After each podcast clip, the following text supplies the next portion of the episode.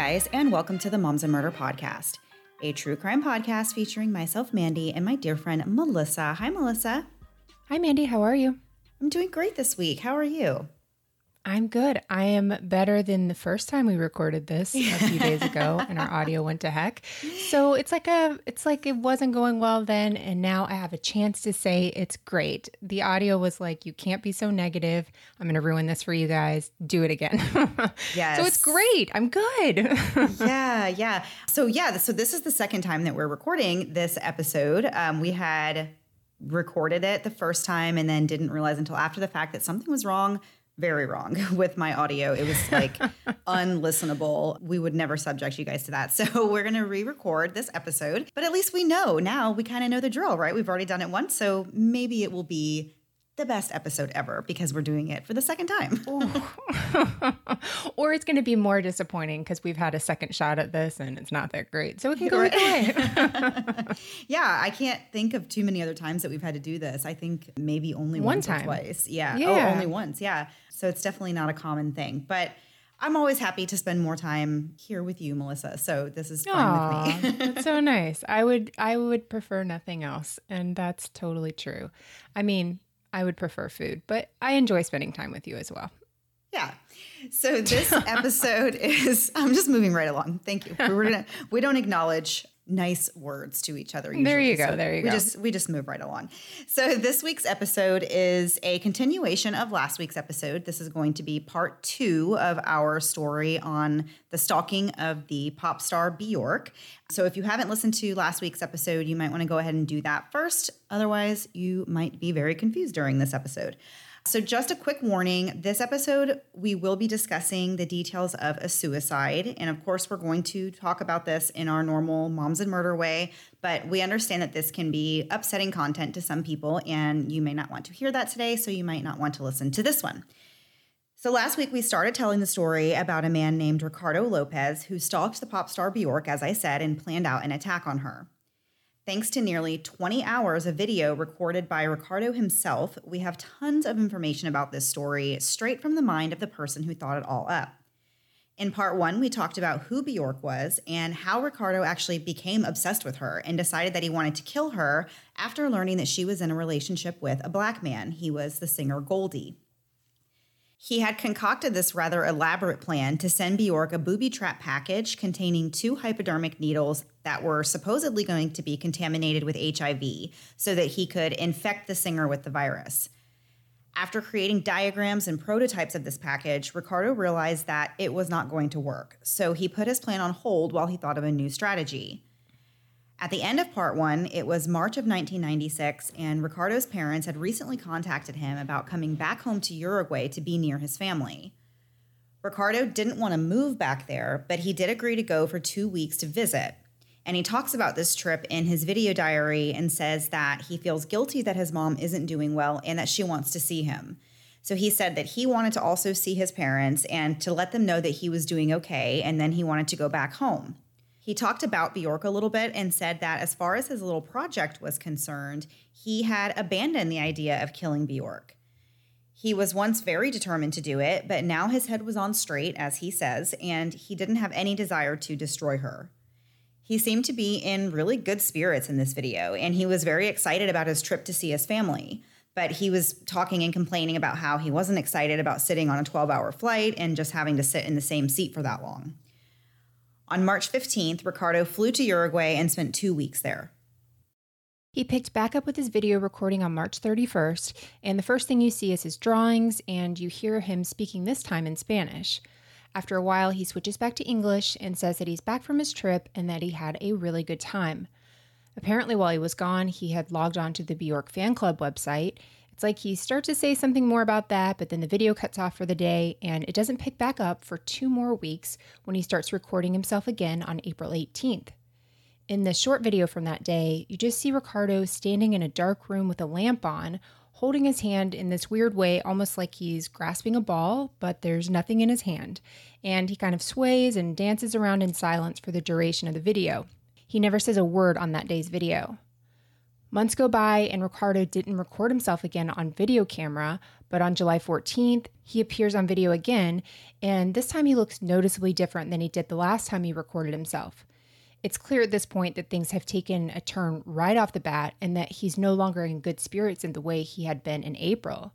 He had shaved his head. It wasn't totally bald, but he, you know, shaved his hair very, very short. He's wearing glasses at this point, and he even is talking about himself and saying that he's a totally different person. He says he knows it's been a while since he's recorded, but really nothing had been going on until a few days ago. Earlier that same week, Ricardo had lost his job at the pest control company because he was basically just too lazy to do the work. But it wasn't just the work that he was too lazy to do, it was really everything. He stopped drawing and writing, and all he was really doing at this point is laying around and watching T V. When his boss confronted him and asked to see the inside of his work truck, things really went downhill. We mentioned in part one that Ricardo was a self-proclaimed slob, and he even referred to himself as a pig while he was showing around how, you know, filthy his apartment was. Well, apparently he had these same housekeeping skills when it came to his work truck. It was full of garbage and absolutely trashed, so his boss told him he couldn't have any more chances and he was done. And obviously that's like a reflection of the company. If he's going right. somewhere and stuff's just falling out and you're trying to get rid of pest, I, I can right. see how that would be a right. huge issue. He also said um, in that same video when I was watching it that he didn't he even have any chemicals in his truck whenever his boss asked him to check. So he's supposed to be driving this truck around and, like you said, doing pest control. And when he got busted kind of, you know, on this day, he didn't even have any of the chemicals he needed. So oh, I'm gosh. sure his boss was just like, what are you doing? You know? Right. Wow. So at this point, of course, he has no job, so he has all this time on his hands, and he can use his time to turn his focus back on Bjork and specifically his plan to somehow hurt or kill her. One thing Ricardo knew that he would need to pull off this plan was money, and of course that's going to be a problem for him now that he doesn't have a job. So he planned out multiple ways that he could actually just save money, including setting a two dollars a day food spending limit for himself and canceling his cable and his phone. So most people that are in this position really would be panicking and trying to figure out how they were going to work and make an income to support themselves. But Ricardo was actually happy, and he was not worried about this at all. Over the previous several months, Ricardo had realized that his plan to infect Bjork with H I V wasn't really the best idea since he himself did not have H I V, and he thought that obtaining a sample of infected blood would be extremely difficult, if not impossible, to do. He's probably right about that. So he completely abandoned that idea and started developing a new one. He purchased several books to help him in his quest, including books about F B I profiling, including Mindhunter, a book about evidence, a book about stalking celebrities, and a book about the Unabomber. It's like he always just wanted to be one step ahead of the authorities, or at least feel like he was, so that he could avoid getting caught and having his plan disrupted. On July fourteenth, Ricardo said on camera that something major was going to happen in the next couple of months, and he didn't know if he was still going to be alive come September or October. He was now back to insisting that he would need to take his own life after he sent Bjork this new package. The situation, as he put it, was that his whole previous plan was now out the window, and the new plan involved hydrochloric acid, which he hoped would spray Bjork in the face when she opens up this booby trap. Once the package was delivered, his plan was to film his own suicide by gun. He knows this is going to break his family's heart, especially his mom's, but he simply says that he doesn't care anymore. He started drinking alcohol more heavily, and he doesn't feel like he could even get another job. So it's very obvious to watch him on these tapes. You can see that he is on a downward spiral. His new plan that he had for Bjork was to use a book that was supposed to be, allegedly, a movie script to disguise this acid bomb. He was going to make the book look like it was sent from a movie director's assistant, and then the acid bomb would be contained within the book. So everybody's kind of seen this, I feel like, in movies, or somehow you've seen this where people will right. use a thick book and they will just cut out, you know, a hollowed out space in the book and use it as like a, a hiding space. So you can still close the book and it looks like a book, but then you open it and it's like, surprise, there's something inside of here. I feel like moms should do this with like chocolate and goodies, because yes. if I tell my kids to eat a snack, they're like going for the good stuff. But if I hide it in a book, no one's going to find that. No one, especially if it's like how to discipline your kids. They're not going to, you know, be searching that book for the secrets of the world. Yes. Oh, I know. So funny. So inside the hollowed out part of this book, he was going to put a plastic bottle full of acid that would be pressurized so it would create an explosion of acid that would spray all over Bjork's face when she opened it. He said that a bonus effect would be that when Bjork tried to wash her face off with water, it would turn the acid into a gas and make her choke. He didn't care who opened this package. He said it could be Bjork, her son, or Goldie could open it, and it would this would all be just fine with Ricardo. He did recognize the difficulty that he might have getting his hands on the acid and said that a backup plan was using gasoline and butane, but he said that would be more dangerous for himself, of course, to put together, and he just wasn't sure if that was really going to be a good option. He was also worried that trained dogs would be able to smell flammable liquids, but they wouldn't be able to detect the acid bomb. I don't really understand where he was going with the butane and gasoline. It's like he was trying to create yeah. like a, a flamethrower like device, but that would be really hard to do, that to then stick in the mail and hope that it works. I don't know. It's just, it doesn't sound like a great idea. Hopes nobody drops it on the way to fly over international waters right. to get somewhere else. There's a lot that has to go right. Ricardo was sure that the only thing that could ruin his plan at this point was if his own mother showed up somehow and intervened. Ricardo wasn't scared or worried about anything as far as the actual device he was going to make. All he could think about was that at the end of all of this, he would have to take his own life, and that was really the only thing that scared him. He spent a lot of time thinking about exactly where he would end it, but one thing he was pretty set on was that he needed to hear confirmation that his plan was a success and that Bjork had been injured. He was confident that even if Bjork didn't die, word about her attack would still hit the news. On July fifteenth, Ricardo decided to begin working on his prototype. He spent three or four hours wandering around Home Depot, looking at everything they had and figuring out what he would need to build his acid bomb. Since Ricardo is not a scientist, and it was nineteen ninety-six at the time, there was no such thing as just Googling these sorts of things or watching YouTube videos. Everything he did had to be figured out through trial and error.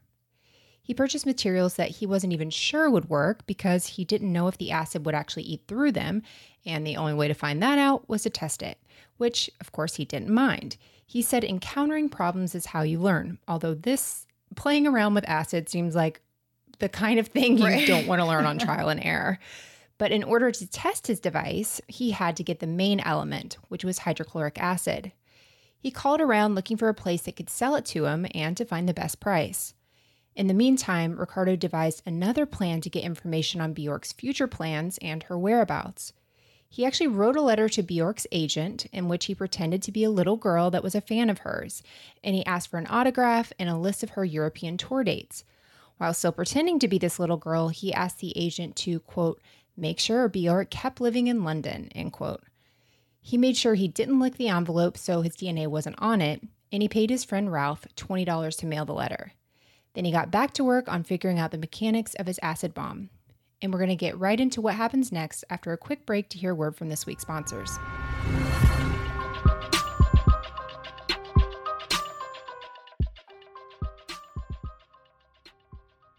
As hosts of a true crime show, we talk a lot and think a lot about safety. And if you're looking for a great way to protect your home and family, do what we did and check out SimpliSafe. SimpliSafe makes it easy for you to protect your home without all the drawbacks of the traditional home security systems. With SimpliSafe, you get exactly what you and your home need without all the extraneous stuff. Plus, you set it up yourself, so there's no need to have a technician in your home, plus setup is a breeze.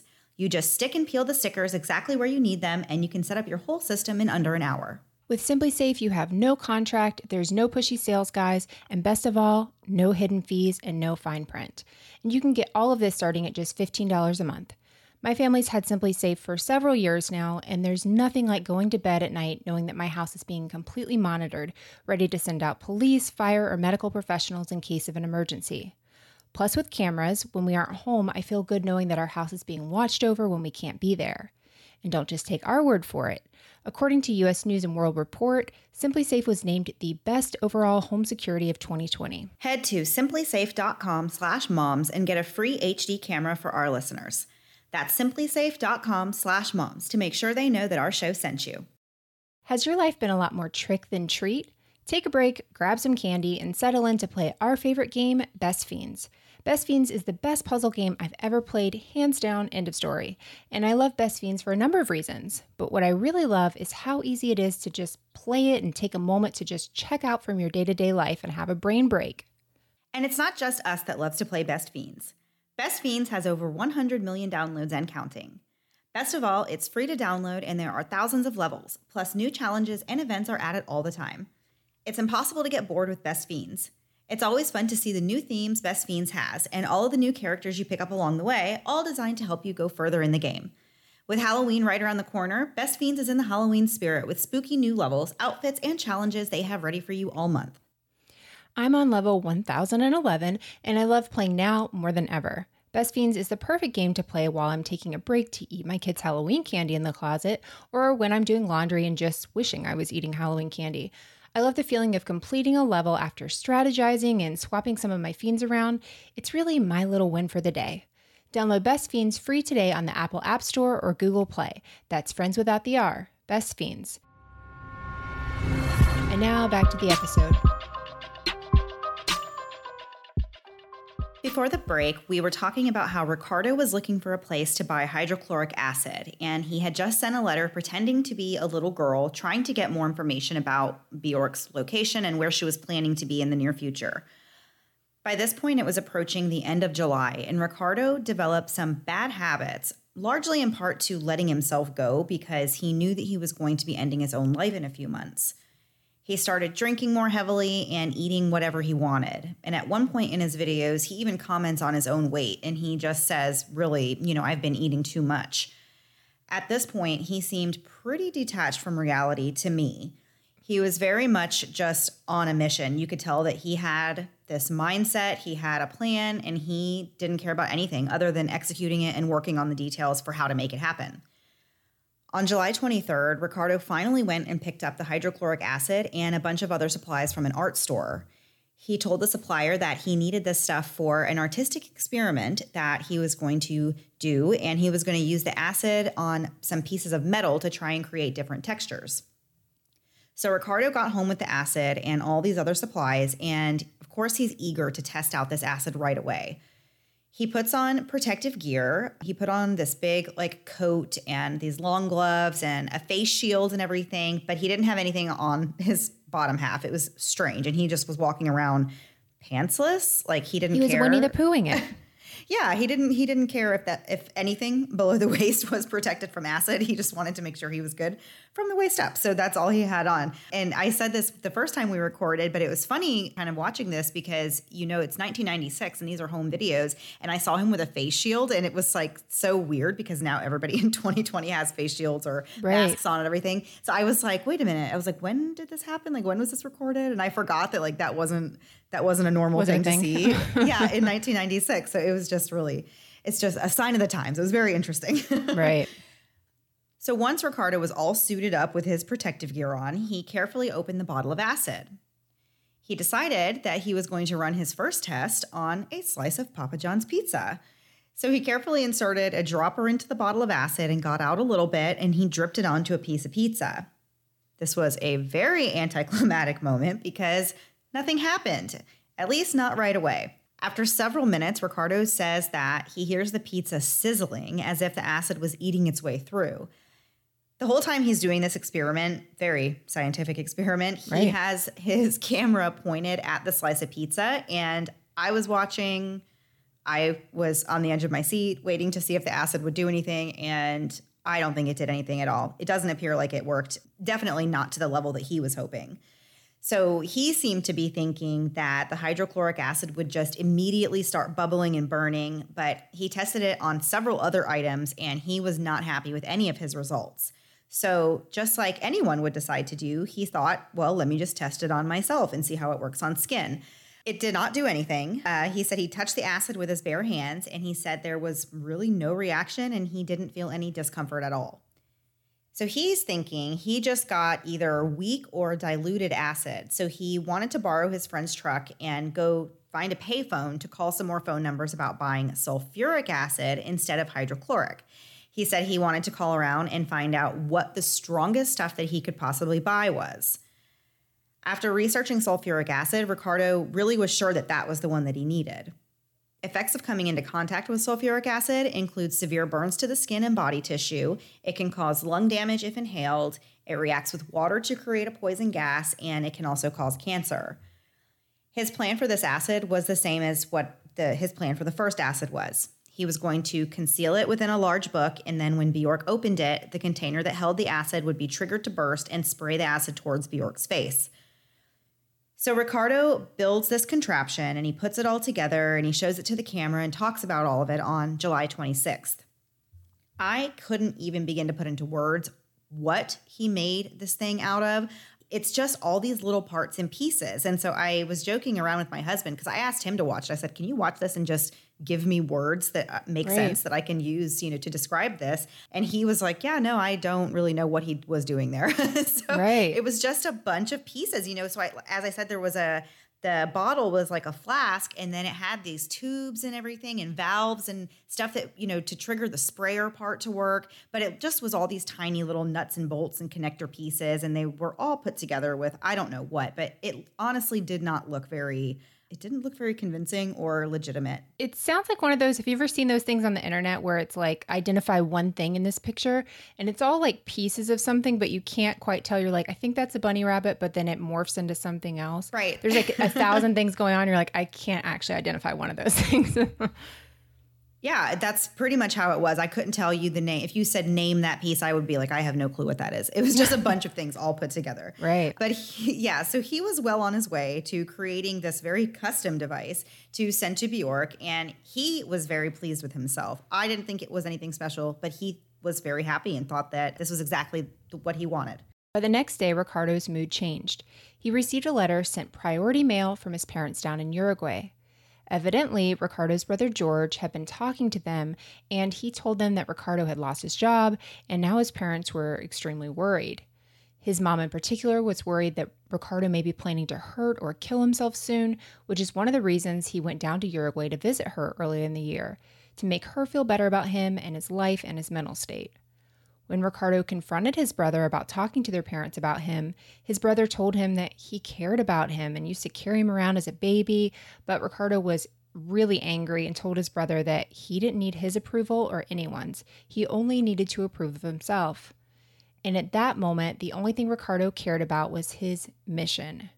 He knew that at this stage, between all of the items he had purchased, as well as the videos, there was more than enough evidence to convict him of a crime already, so he only hoped that George wouldn't tell his parents anything else, like that Ricardo had a gun and was making some type of bomb in his apartment. For that reason, Ricardo felt that he didn't have much time left and would need to get his project completed soon before anyone was able to intervene. Killing Bjork was the most important thing in the world to Ricardo. He admitted that he didn't even care about his family or what they thought of him, and said that his main objective was to end his own life. He planned on going to purchase a gun later that week so he would have it ready for when he needed it. Although he already owned a forty-five caliber pistol, he thought that it was too intimidating for him and he wanted to be able to use something smaller. He was very sure of his decision to end his own life, but he said he did have some anxiety about it. He said that he planned on drinking alcohol when the time came to make it easier to go through with it. And obviously, this doesn't sound like somebody who really wants to do this. It sounds like somebody who feels they have to do it for whatever right. reason, and he's got to psych himself up into it. But it's like saying something so much until you believe it. That's kind of how I, I follow about that. In the meantime, he would take breaks from building the acid bomb and use the gun he had to practice shooting himself, and would point it at photos of himself so he could really just get comfortable with this idea. He bought a thirty-eight caliber Taurus for two hundred ten dollars and had to wait seventy-two hours before he could bring it home. On the paperwork, he lied and said he needed the gun for home defense. At this time, he has completely abandoned the quote-unquote, it's not my business mentality that he had for Bjork just a few months earlier. Now he was back to being irrationally angry with her. He said he wanted her to suffer and that he would go down happy, knowing that she was in pain. He even said that if her son was the one to open it and be sprayed with the acid, it would be, quote-unquote, even better. In a video from late July when he's talking about this, he once again ponders what type of mental illnesses he may have. He says that he's not schizophrenic and that he knows all about that, but that's not what he is. He knows that he's different from the killers he's read about before because he wasn't abused and he had a really great upbringing, but he said he did have deep emotional problems.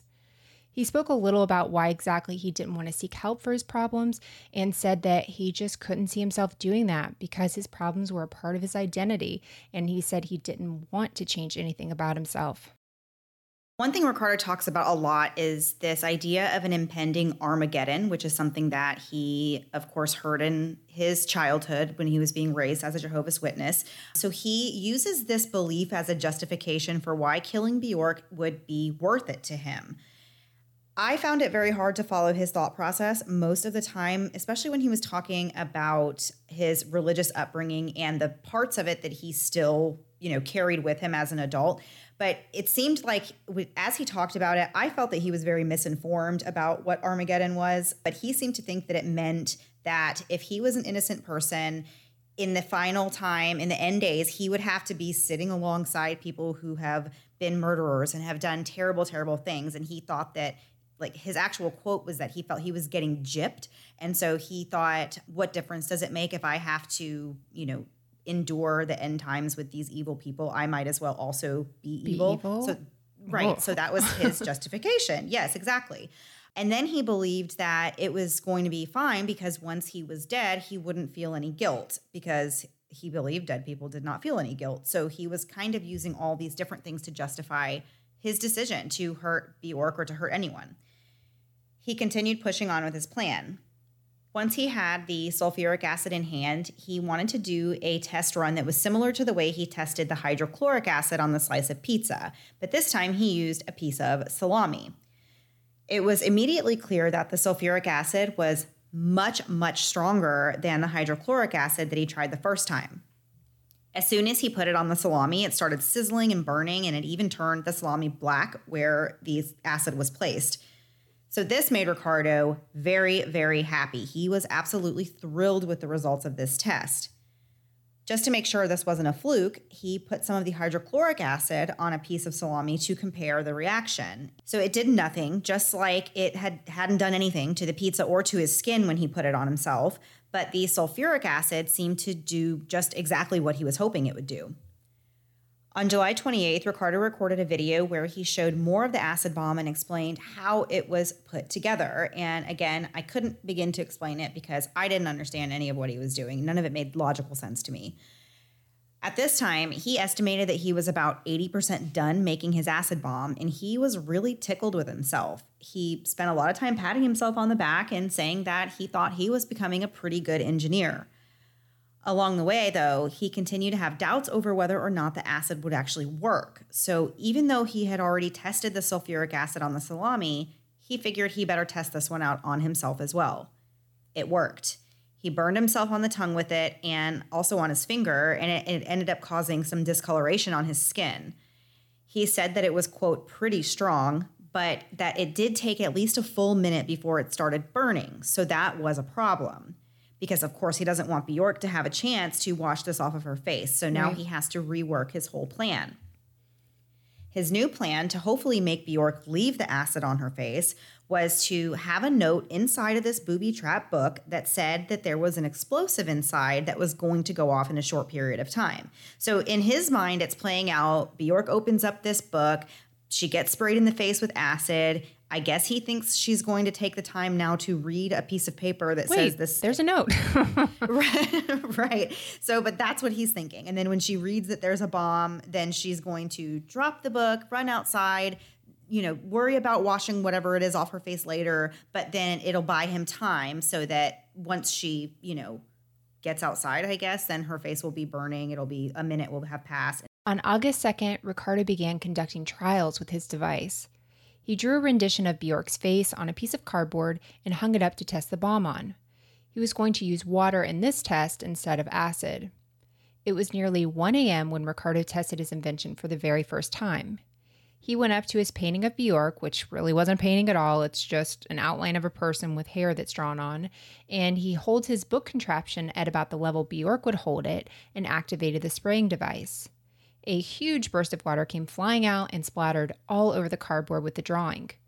Ricardo was so happy at this point that he was just at a loss for words. He just said wow over and over again several times and then said that he wanted to watch it in slow motion. He said that his device worked even better than he imagined. He said it shot out ten times the amount of liquid that he even expected. Just a few minutes later, Ricardo tested the device a second time, only he added ink to the water, so he was able to see exactly where and how much would actually get onto Bjork. The results were the same as the first time. All of the liquid in the bottle came flying out and splashed on the drawing.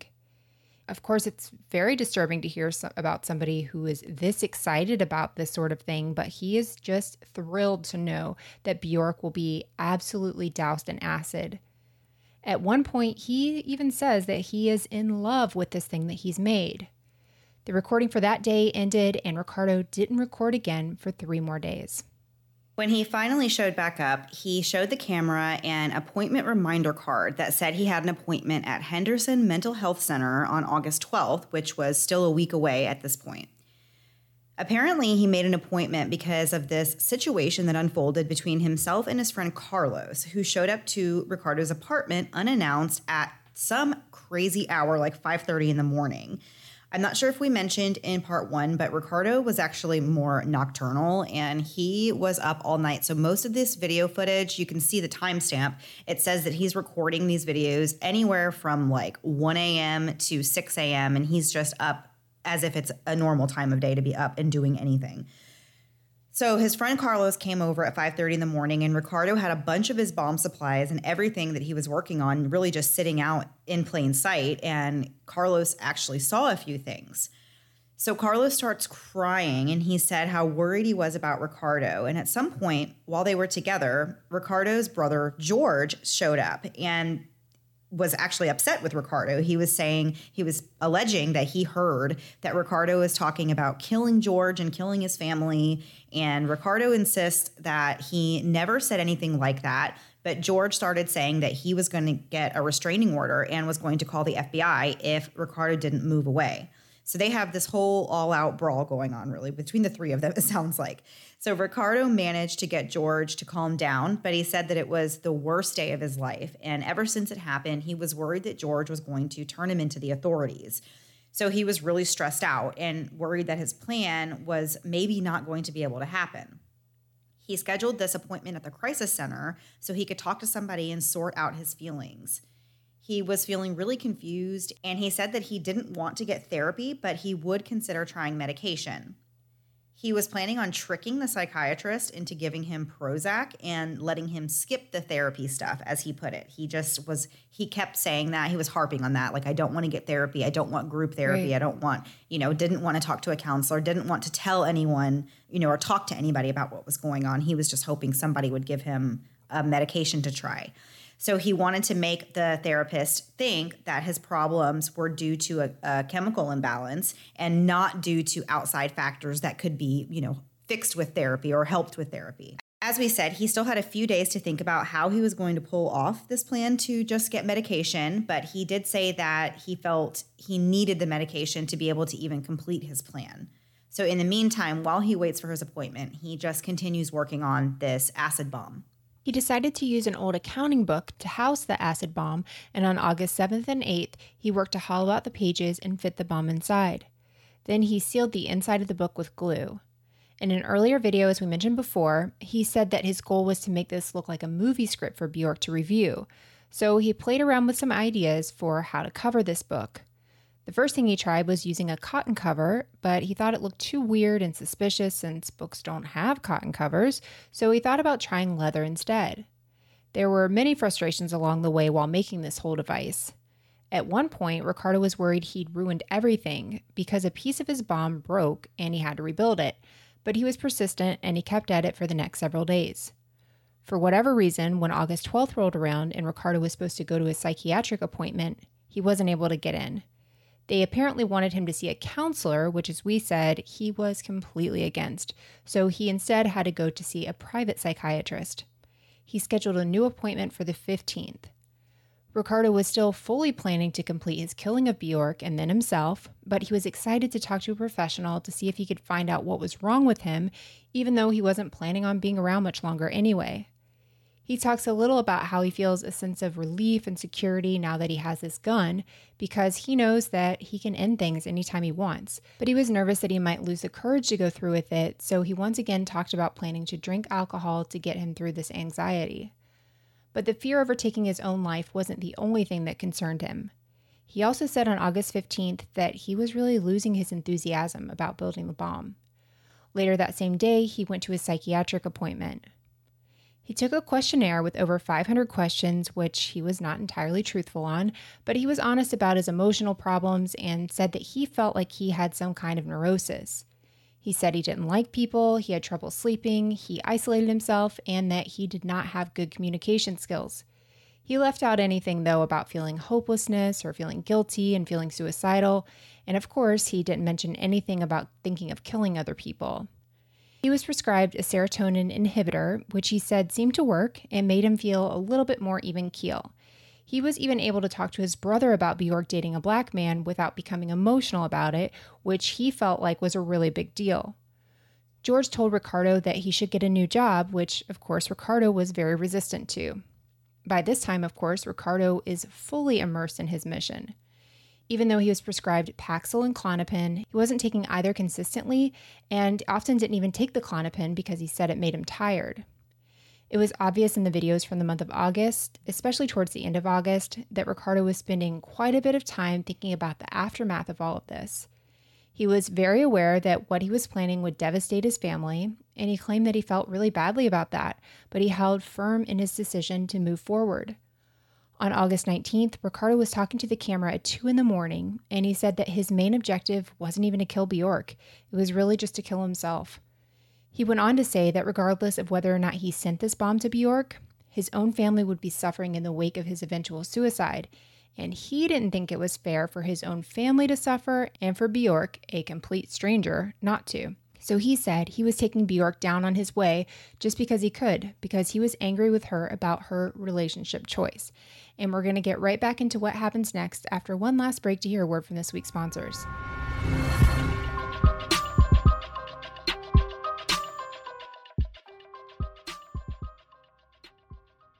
Do you have picky eaters in your home? In my home, I have picky eaters, and I am a picky eater.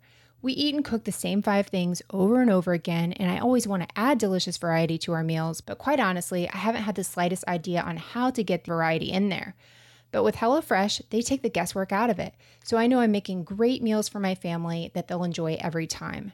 HelloFresh takes out the stress of meal planning and grocery trips, and I can actually enjoy cooking and putting dinner on the table in about thirty minutes or even less. My family and I love the variety of meals HelloFresh has, so not only is it delicious, but we're always getting to try something new. I also love that HelloFresh helps you keep your fridge stocked with extra proteins or sides that I can easily add to my weekly order, so we always have delicious food on hand and ready to eat. Whether you're a pro in the kitchen or a novice, HelloFresh has you covered. Their recipes are easy to follow with easy-to-follow steps as well as photos so you can feel confident while you're cooking. Last week, we had teriyaki pork luau bowls with kiwi salsa. Now, did I think I'd ever eat rice with kiwi? Absolutely not. But how they knock every meal out of the park. So even before I had that first bite, I knew it'd be delicious. Each and every ingredient complemented each other, and it was an amazing way to change things up and get out of a dinner rut. Go to HelloFresh.com slash 80MomsAndMurder and use code eighty moms and murder to get a total of eighty dollars off across five boxes, including free shipping on your first box. Again, go to HelloFresh.com slash 80MomsAndMurder and use code eighty moms and murder to get a total of eighty dollars off across five boxes, including free shipping on your first box. We're starting to trade our summer wardrobe out for fall, and with that comes taking inventory of our shoes. I don't know about you, but some of the shoes I loved last year just aren't cutting it this year. But one pair I'll always hold on to is my Rothy's, and that's because my Rothy's are in amazing condition almost two years later. And they're comfortable from the minute you put them on, so there's no break-in period, and your shoes can go right from in the box to whatever life has in store for you. And Rothy's isn't just the most comfortable shoe you'll ever own. They are extremely cute and so versatile. You can wear them with your favorite dress, jeans, or yoga pants. Rothy has an incredible variety of colors, prints, and patterns, and are now available in an even bigger range of styles. We've had our Rothy's for almost two years now, and I just ordered a second pair. This time I went with the black sneakers, and I can't wait to pair them with my favorite fall sweaters, and let's be honest, they will also look fantastic with my yoga pants. Rothy's are not only comfortable and cute, but they're completely machine washable. I love that when they need a quick wash, I can throw them into my washer and they come out just as good as new. Now they've taken this from Beyond Shoes and have machine washable, extremely stylish bags made for a life on the go. With free shipping and returns, there's no reason not to check them out today. Check out all the amazing shoes and bags available right now at rothys.com slash moms. That's rothys dot com, R O T H Y S dot com slash moms. Style and sustainability meet to create your new favorites. Head to rothys.com slash moms today. Now back to the episode.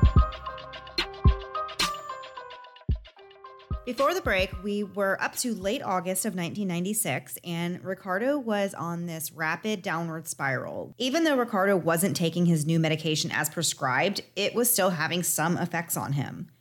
He started becoming more aggressive, and he said a lot of things about how he couldn't imagine any alternative to dying.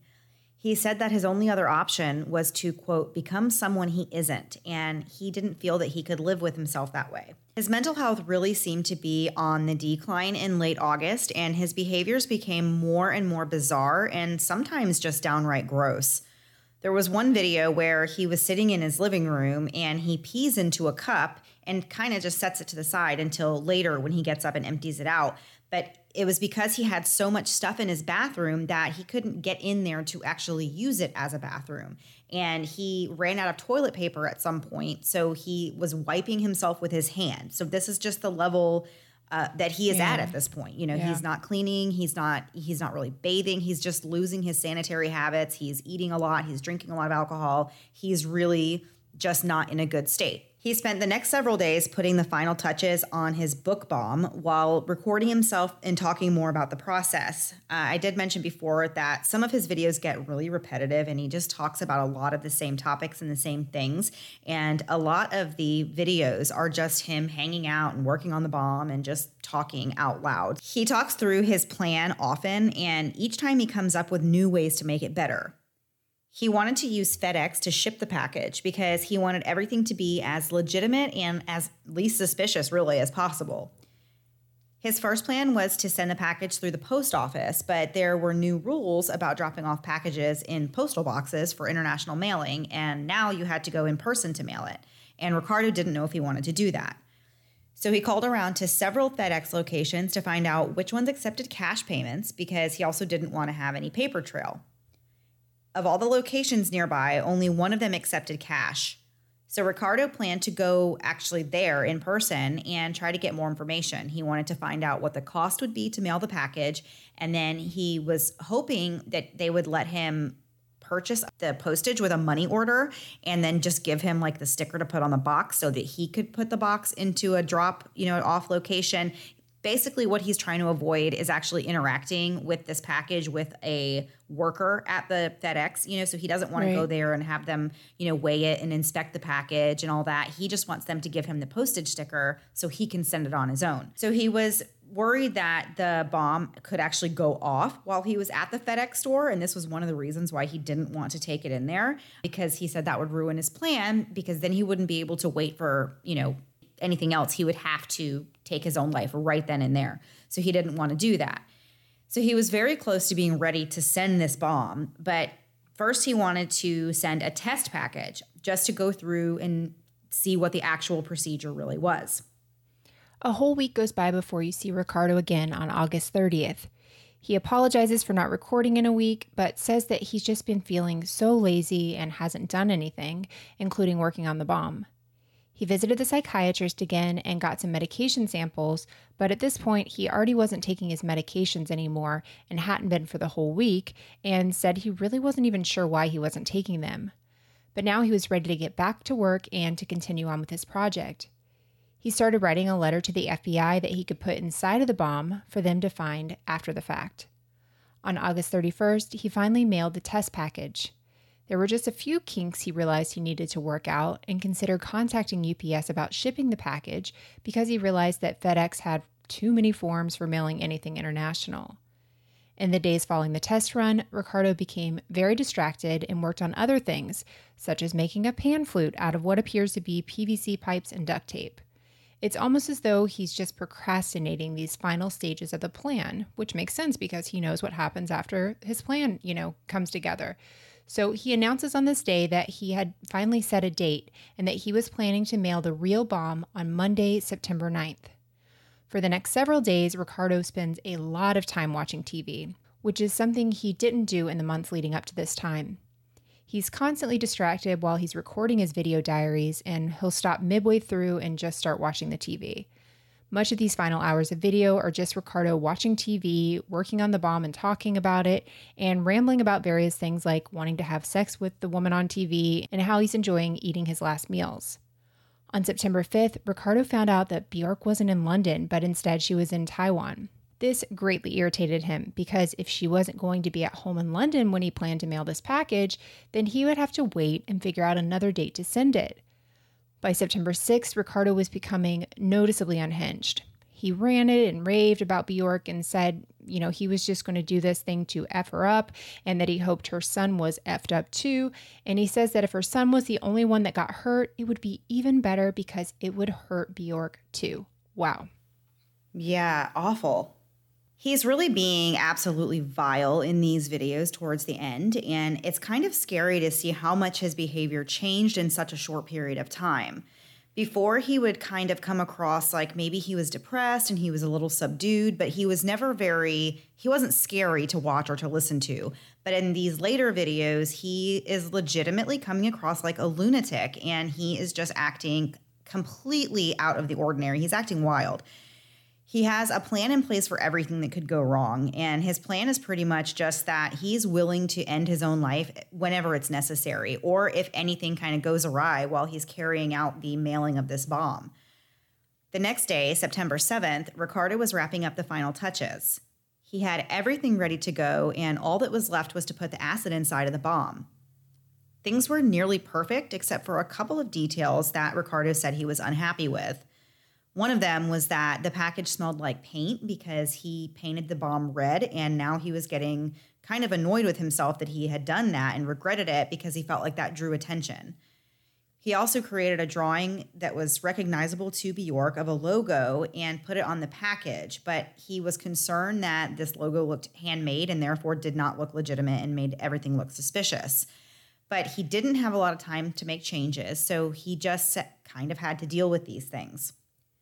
Every day that passed, Ricardo was very aware that this was his last days on Earth, and this was by his own choice.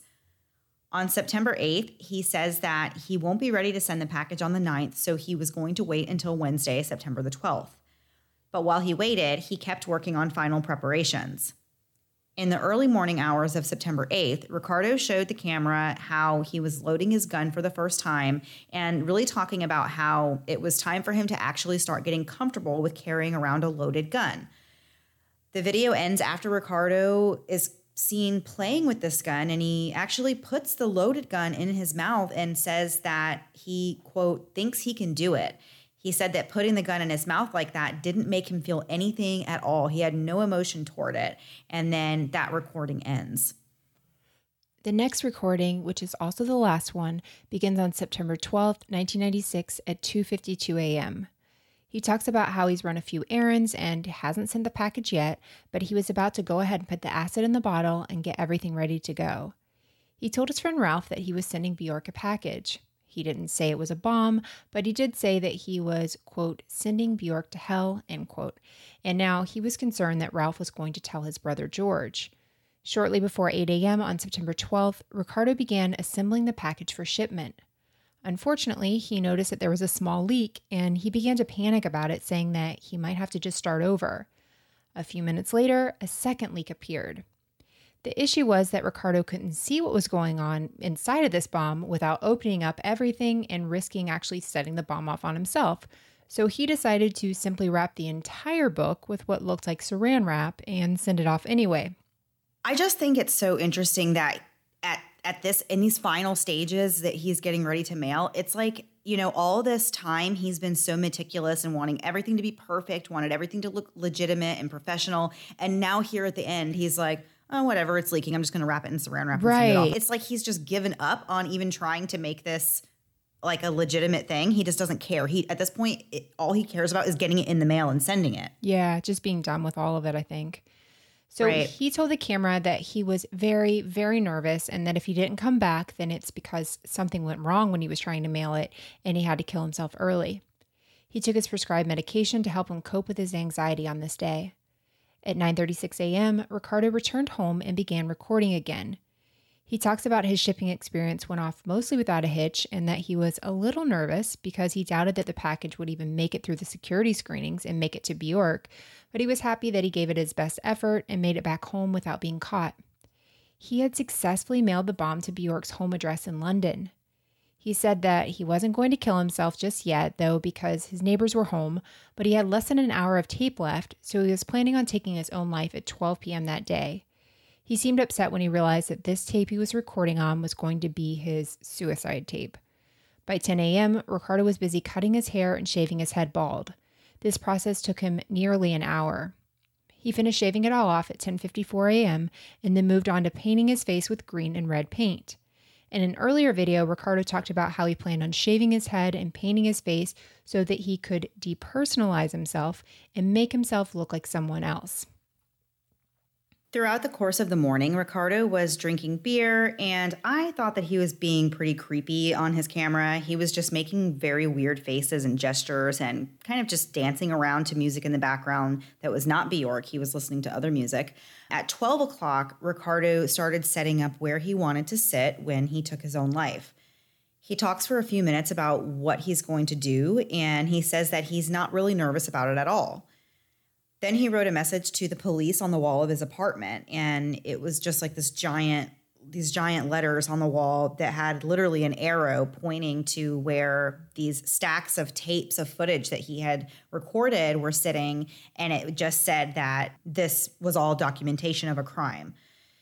He hung a hand-painted sign behind him that said, "The Best of Me," which I think has something to do with Bjork. I don't know. I Googled it and tried to find out if it was a lyric or a song title. I couldn't find anything one way or the other for sure. Um, but yeah. I kind of got the impression that he chose those specific words because of Bjork. So he set that up behind him. And time continued really to pass in the day, and Ricardo said that he was just waiting for the apartment manager to leave before he completed his plan. Finally, at two forty-three in the afternoon, he said that he was ready. He was completely nude, and he took a seat on the chair that he had set in his living room, and he turned some Bjork music on the T V. He did say a few last words, but they weren't very nice, and they definitely were not anything that we would want to repeat on our show. At two forty-six, Ricardo turned on his favorite Bjork song and said that he felt a little nervous at this point, but he reiterated that he was not depressed and that he was of sound mind and he knew exactly what he was doing. For several minutes, he just sits there listening to Bjork songs, and at one point he says, "Man, this weight is killing me," which I just... It's, it just goes, I feel like it's more proof that he really didn't want to go through with this. And he was just, he kept kind of delaying it. And he's like, well, I'm waiting for the apartment manager to leave. And, you right. know, he just kept saying that he was waiting and waiting. But shortly before three p.m., Ricardo did follow through on his final plan. And he shot himself while the last few minutes of his tape recorded. It took four days before the authorities discovered Ricardo's body inside of his apartment. A maintenance man on the property noticed a foul odor coming from inside and called the police to come check it out. They arrived at around seven thirty a.m. on September sixteenth and found Ricardo's decomposing body in the living room, along with the tapes and notes that he had left behind. When police realized there was a bomb operation involved, they evacuated a full block around the apartment complex so the bomb unit could come and search for other potential bombs, but of course they didn't find anything else. As soon as officers learned that Ricardo sent a bomb to Bjork's home address, they called the Scotland Yard and informed them. And the Scotland Yard was able to intercept the bomb and detonate it in a safe location on September seventeenth. When Bjork was told about the attempted attack on her life, she said that it left her feeling very frightened. She was deeply disturbed by the news and felt really terrible about Ricardo's death. Bjork did not make any official statements about the situation, but one source, The Mirror, said that Bjork did up her security on her son and that she actually fled to Spain with him shortly after this bomb incident. Another source claimed that Bjork had sent flowers and a card to Ricardo's parents. She was quoted as saying, quote, "This is very, very sad for me. For someone to shoot their face off is obviously horrific. But to be honest, it makes me more frightened for my son. I just make music. People should not take me too literally. This has left me very frightened indeed," end quote. Years later, in two thousand one, Bjork told The Guardian that when she moved to Spain right after this bomb was discovered, it wasn't just about that. She said things were happening all around her and she didn't feel like being an extrovert anymore. She wanted to go home and to find herself again. She said when she first went to London, she had a lot to give, but she realized that she had given all she could, and if she tried to give any more, it would become, quote-unquote, bad energy. She said, quote, "I'm not saying that I was responsible for the letter bomb or that I saw it coming, but it didn't surprise me either, because something definitely wasn't right. I am much happier now," end quote. Oh my goodness, what a story. What a story indeed. There is just a lot going on. It's really, really a terribly sad story because Ricardo was very young, and I really do wish that he would have gotten help or that his family or friends would have actually intervened, because that was one thing that came up a lot, was that his family and his friends were concerned about him, and they even tried checking up on him. And it's just really sad that he wasn't able to find some medication or treatments that worked for him that made him feel better, because th- this didn't have to happen this way, you know, and thankfully Bjork was not injured and, and she was okay. But oh my gosh, there's just a lot. Yeah. And it's sad because the family and friends did know something was wrong, and you can only offer somebody so much help and help somebody so much if they're not helping themselves. You know, he's the one that has to go to these appointments. He's the one that has to take the medication. So there's only... they're doing everything they can, everything within their power, which just makes it really sad that, you know, I'm sure they, of course, you want to be able to do more and all that, but it's not always possible. Just really sad all the way around. Thank goodness that they were able to stop this bomb before it got there, because holy mess, it it made it, you know, like it, it, right. It was past that first step. It was on its way, and who knows what could have happened, or it just exploded on the way there. I mean, anything could have happened. So oh my goodness. So it's good that they acted so fast and were able to organize all of that. So man, just what a crazy story. And Mandy, you did amazing research on this. This was a mess of a story as far as all the videos and hours of stuff you watched, and you took in a lot of stuff that a lot of people would not want to see. And I appreciate you for that. Well, thank you for saying so. Yeah, this was a challenging one. This was one of the more challenging ones, I would say, but really just because a lot of the information was wrapped up in twenty hours of footage. So it was a little hard to wade through some of that, but it was very interesting. And, you know, I'm, I'm, I feel accomplished. I'm happy that we were able to tell the story. Okay. So typically we would be saying, hey, let's m- turn the page and move on to last thing before we go. And we are still technically saying that. However, we, as we said in the beginning, already recorded this episode one time, and we did our last thing before we go on that recording. And that is really something that we can't duplicate, because we do those on the spot and kind of on the fly. So it would not be the same if we tried to do the same last thing before we go. So we are going to put the last thing before we go that we recorded from the first time we recorded onto this episode. Of course, as I said, yes, as I said, the audio is not great, and that's the reason why we did not deliver the entire episode um, with that audio. So if you don't want to listen to it, or if it hurts your ears, or for any other reason you just can't stand it, just go ahead and turn it off, and we will not have any hard feelings about that. So yeah, we do apologize, but it is, like I said, just really hard to duplicate last thing before we go. So that's the solution we came up with. That I is hope everybody solution. Is okay. Yeah. And then also we're going to play the uh, promo for the new season of Case Closed. It's a podcast we have played a promo for for other seasons. And so we hope you guys stick around and check that out. And Mandy, I think we've done it. We did it so good. We did it twice. We did. And- we have done it. Yes, we've done it. All right. So we will see you guys back next week. Uh, same time, same place, new story. Have a great week. Bye.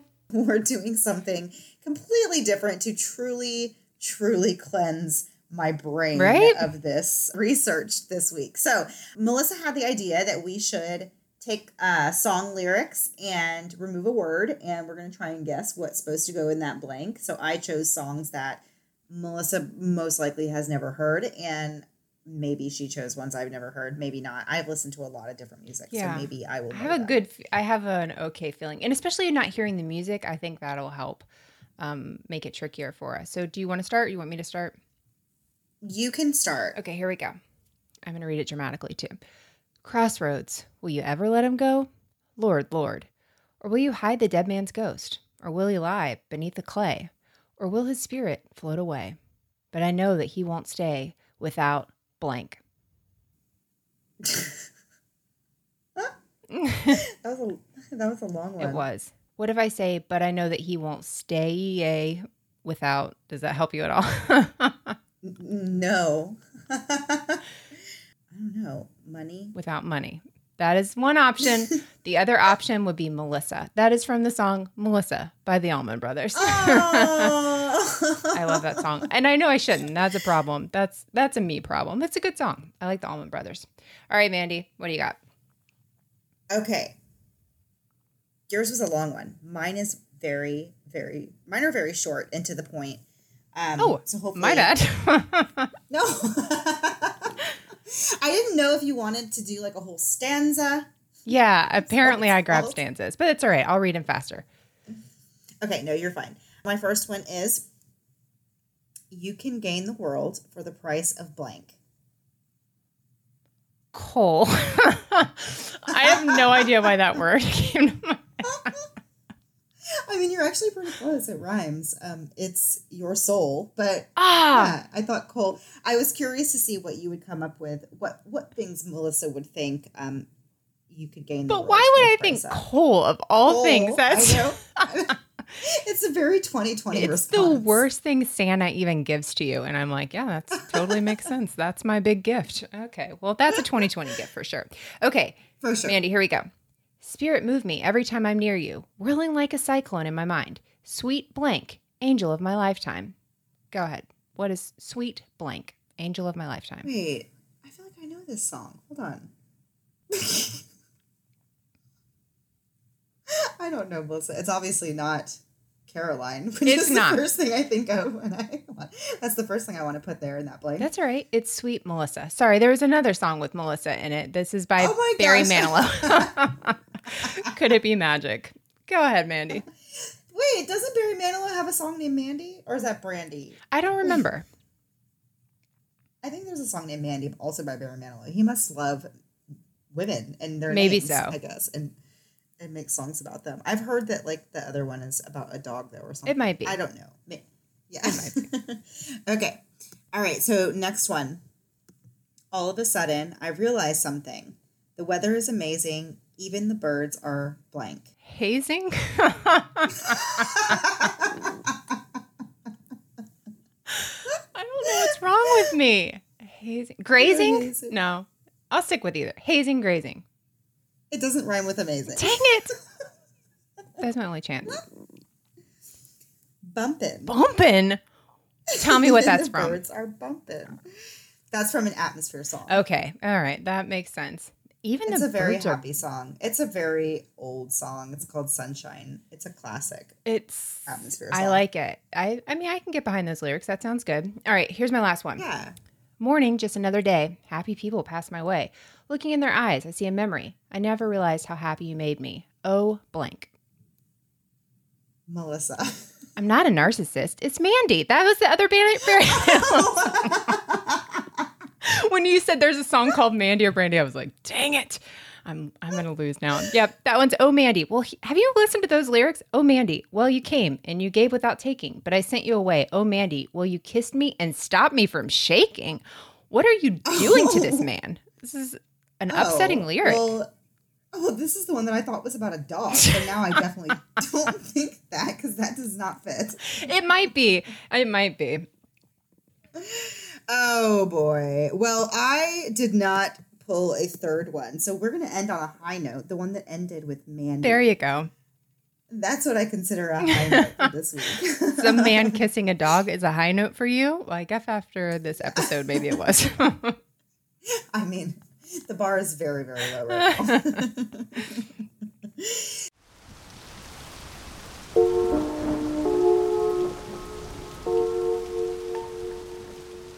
On June second, two thousand nine, Barbara Weaver was fatally shot in her sleep in Amish country. The question on everyone's mind is who would kill a mother of five, a devout member of the Amish community, and a loyal wife. This is Case Closed from Macmillan Podcasts, the show where the bad guy doesn't get away with it. I'm Charlie Spicer. And I'm Christy Westgard. In our third season, we're going to Apple Creek, Ohio, and to a simpler way of life.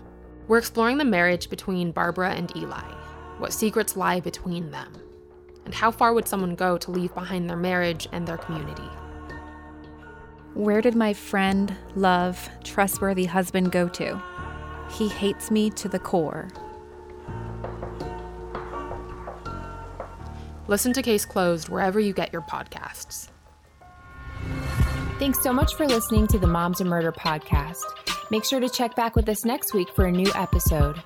You can also find us at moms and murder dot com, where you can connect with us via social media. Please make sure you subscribe and give us five stars, because giving us four stars would be a crime. Thanks so much.